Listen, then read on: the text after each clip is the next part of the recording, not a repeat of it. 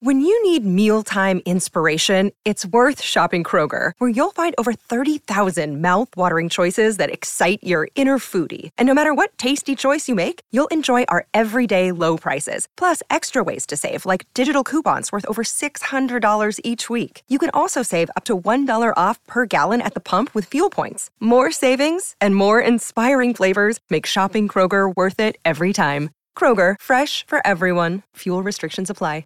My next guest is uh, one of my favorites, actually, from the 11th District, whether it's uh, Staten Island or Brooklyn. Few have done a better job in our state for many years than Nicole Malliotakis.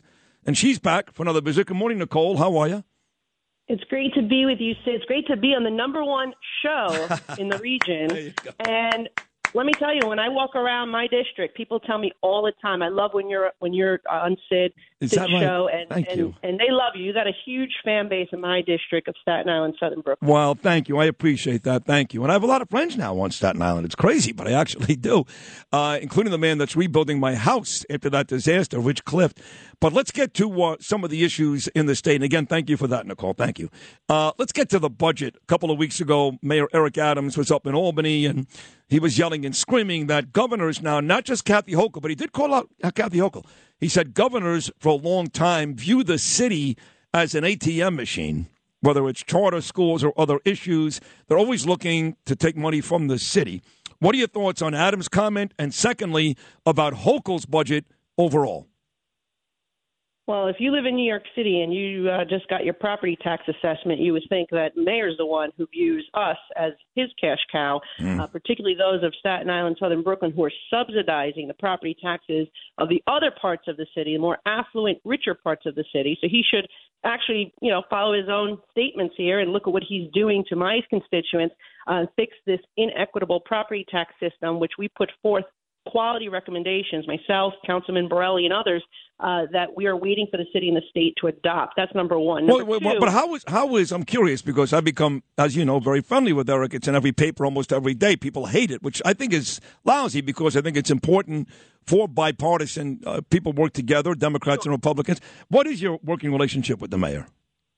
Well, you know, I actually saw him over the weekend. We were at a, a Black History Month, and we exchanged, uh, you know, some words. And he was uh, complimentary uh, toward me. And look, at the end of the day, I think that the the mayor is not doing a great job, and there's multiple reasons for that. One, I don't like what's happening with this migrant uh, crisis. He has chosen to use a right to shelter law that is for New York City residents that are homeless, uh, and now apply that to citizens of other countries to the tune of uh, at least 90 million dollars uh, just for the hotels, but a billion dollars for the year total. Um, I also think he could have held his support for Governor Kathy Hochul to get some type of bail reform, which he himself has said has been a major problem and, and is the real reason why crime has skyrocketed. So I would have liked for him to sit back and hold that support until we got some concessions uh, from Governor Kathy Hochul, which now that she won the election, good luck getting. Um, and and and look, he is a step up from Bill De Blasio, right? But uh, you know that's not that was a very low bar. Uh, look, I, I think at the end of the day, we also have to have been we, we're constantly fighting just to get some common sense, right? We had to fight to get him to lift the vaccine mandate on our city employees. Uh, we're still pushing for him to hire back those that were fired. I mean, I can go on and on. I mean, I think he's trying, but uh, you know, I feel that the mayor has so much power uh, and we should be seeing some changes, particularly as it relates Well, to hold on. I want to I want to stop you right there. It's funny you say that because what I'm starting to think is the mayor has no power. And I, I don't want to hear about Giuliani. That was nobody loves Rudy more than me. That was 40 years ago. Okay. What I'm starting to think is all the power is up in Albany, and I'm starting to think people like Stewart Cousins, for example, those legislators have more power than the mayor. Uh, so, because at the end of the day, he can't legislate any of these things, right? He's got to get Hochul to do it, or Stewart Cousins, or Heastie. So I know Giuliani, Bloomberg. It, it was a long time ago. Uh, maybe you're wrong. Yeah, maybe the mayor doesn't have a lot of power.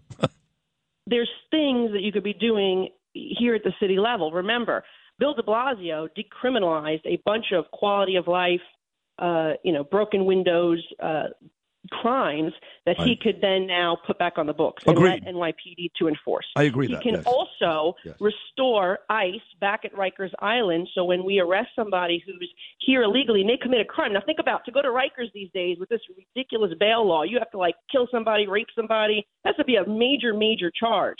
okay, and he can cooperate with ICE. Do you know that New York City is still denying literally every detainer request under this administration, the Biden administration? So, Mr. Open Borders president, if they're going to be giving a detainer request, you know that the person did something really bad. They're most likely a convicted felon uh, or or in, in their in their home country. Uh, there's got to be a, a serious situation there. So I would like to see the mayor restore ICE at Rikers Island, sure. and I would also like to see him um, uh, make sure that we cooperate with those detainer requests coming from federal authorities. Uh, that's and then number three. Uh, look, I want him to look at the property tax system. Uh, I have not heard any commitments, and that was why I thought, you know, this should have been one of the top issues in the campaign for mayor. Is when I ran for mayor, it was one of my biggest issues. We did get the mayor uh, to create a property tax commission. The commission actually came forward with recommendations that sort of mimicked what Joe Borelli and I had been suggest- suggesting. But now we need the city and the state to uh, move forward and adopt them to make it an equitable system where the poor communities, the outer boroughs, are not subsidizing the more affluent uh, communities in our city. And so we, we desperately need that if we don't want to drive out the middle class in New York. That is all fair, all fair criticisms of the mayor, Nicole Malliotakis. Now, I want to get to the border crisis. I am on record. I had a pretty good on air argument with George Pataki. I mean, we're friends. It was lovely, but we clearly disagreed on Friday. And then I went on Brian Kilmeade show on Fox News, and at the same disagreement, I think the amount of money and resources we're giving to the Ukraine is ridiculous. They're like, Sid, it's barely nothing compared to the Pentagon's money, blah, blah, blah. I'm like, it doesn't matter. We're giving these people hundreds and hundreds of billions of dollars. It's not our war. We've got our own issues with our own border. No one seems to care about. But I tell you what, the infrastructure bill, we're worried about the borders in Egypt and Jordan, Ukraine and Russia. What about the borders right here? Where are you with the Ukraine money and the border crisis? Yeah, no, it was it was not the infrastructure bill that dealt with borders of other countries. That was actually the bill that they passed in December, uh, which the Senate cut our legs, by the way, and took away our leverage to use funding uh, to get some accountability from this administration and to secure our borders. What was, but what bill was that? What was what, what what what did they? What was the pretense of that bill? It wasn't infrastructure. What was it? No, it was the it was the last bill that was uh, adopted in December. The omnibus the bill. Democrats were on their way out the door. They went and jammed this through with the help of the Republican senators. Right, that was the omnibus bill. That's right. Go ahead. Yeah. Mm-hmm. So, so I will say that um, I think I think actually both of you are right, uh, and I'll tell you why. I think that we had to provide some initial support to Ukraine. It is important that we stop Putin. Uh, this could have really spilled into World War III. First of all, I think the whole thing could have been preventable, prevent, prevented. Had Biden listened to us when we were seeing the troops building up and said, send equipment now, uh, Biden instead said, "Oh, Putin gave me his word; he's not going to invade." It was ridiculous. Um, so, so we, I believe that if President Trump were president, this invasion would have never occurred to begin with. I think that they saw weakness. They saw what happened in Afghanistan, the debacle there, Taliban parading with our equipment, an international embarrassment, uh, and they took advantage of what they felt was a weak American president. Um, I think that it is important that we support them, and we, we have supported them more than any other country on the planet. Uh, I now believe that Europe needs to step up. Okay, we are not seeing the same type of commitment coming from wealthy European countries, particularly England, uh, uh, Germany, and others. Okay, so I believe that they need to step up now and and and also provide their fair share of of, of support, particularly since this is in their backyard. Um, now, with the border, I think that uh, we should, you know, look what we're doing right now. The, the, this administration has chosen to continue to pay for contracts to build the wall, but the wall isn't being built. Uh, there's a lot of money being wasted. We have the resources there. It's just that they're not using it to actually secure the border. They're using it to process individuals who are stem- coming over our border illegally. Uh, so they should be shifting that funding and allowing the CBP to actually do their job. Um, and we have a Border Security Act, by the way, which, which would give CBP everything they need to secure the border. Uh, the Democrats don't want to pass it, unfortunately. Um, we are now looking to do it ourselves now that we have the majority. Um, but we really need the leverage, the power of the purse leverage to push the Senate and the president to do something here. And so um, it, it's unconscionable to think that this administration has allowed the, the record levels of fentanyl to flow into this country, killing 100,000 Americans a year it is unconscionable that we have people who are on the terrorist watch list caught not just at the border but inside our country. Okay, there was a guy from Iran uh, suspected terrorist, on our watch list caught in Texas by Texas DPS because Border Patrol didn't stop them because they couldn't because they're being overwhelmed by this mass migration. And it's unconscionable that they keep calling this asylum seekers when 70,000 of, I'm sorry, 70%, and I'm being conservative here, 70% don't qualify for asylum. Uh, so it is it is a mass illegal migration that's being allowed to happen at our southern border. Now we're seeing it at our northern border. We want to pass that Border Security Act of America. We want the president to get real about what's going on here, and let's stop this this disastrous policy uh, where, by the way, a million people have are the gotaways. We don't even know who they are, where hmm. they are, what yep. their intentions are, yep. and that's the thing that scares me most as a New Yorker in a post 9/11 world. Nicole, have you made up your mind yet who you'll support for president? I know Donald Trump, for example, has been very, very good to you. He's endorsed you at least once. Are you absolutely Trump in 2024? I'm not sure yet. Uh, I like President Trump. I think that we need to have his policies uh, back. I'm, I'm not look. I'm not ready to make any endorsements. I'm going to wait. Let let it all play out. Let let everyone get in first. Let's see what the yeah. debate looks like. Uh, but uh, certainly would be happy uh, if President Trump were our nominee. Would be happy if uh, Ron DeSantis were our nominee. I think we have some good good candidates, and that's what's great uh, is that we have a wonderful bench of Republicans that are here. You have Tim Scott, Nikki Haley, uh, Mike Pompeo, all all great candidates. Yep. Uh, I'd love to. Love, I think you're going to see some real great ideas coming out. Even Vivek has some awesome ideas. I'm watching him on Twitter. He's got some. No, he's, he's good. I see. I see him on TV too. He's actually he's guy. a really smart guy, Nicole. Yeah, uh, a couple of months away from the primary for city council in parts of Bay Ridge. I'm not sure if that's your area or not, but um, folks like Mike Ragusa, uh, that uh, flip flopper Ari Kagan. Are you paying attention to that race yet? Well, I, I'm paying a little bit of attention because it is uh, a district I overlap with, uh, and it is also a district, by the way, where I was the only uh, Republican in Southern Brooklyn at one point, and now we are up to six of us, and I think we can get the seventh by taking out uh, Justin Brannan uh, this fall, who voted to defund the police and a bunch of other disastrous uh, policies. Um, definitely doesn't represent the values of the community. They are almost lost, by the way, uh, last year. Uh, so I, I think that we have a good opportunity here. I'm also waiting to see let's see the field shake out a little bit.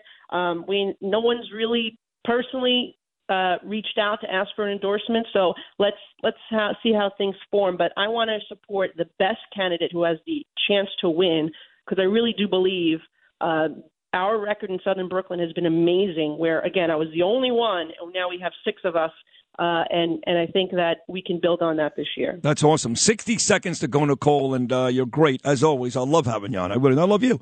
Uh, Sixty seconds. What is the local issue you're spending most of your time working on right now? Uh, look, I think it still remains to be crime. Uh, we continue to push Kathy Hochul to put forward some common sense.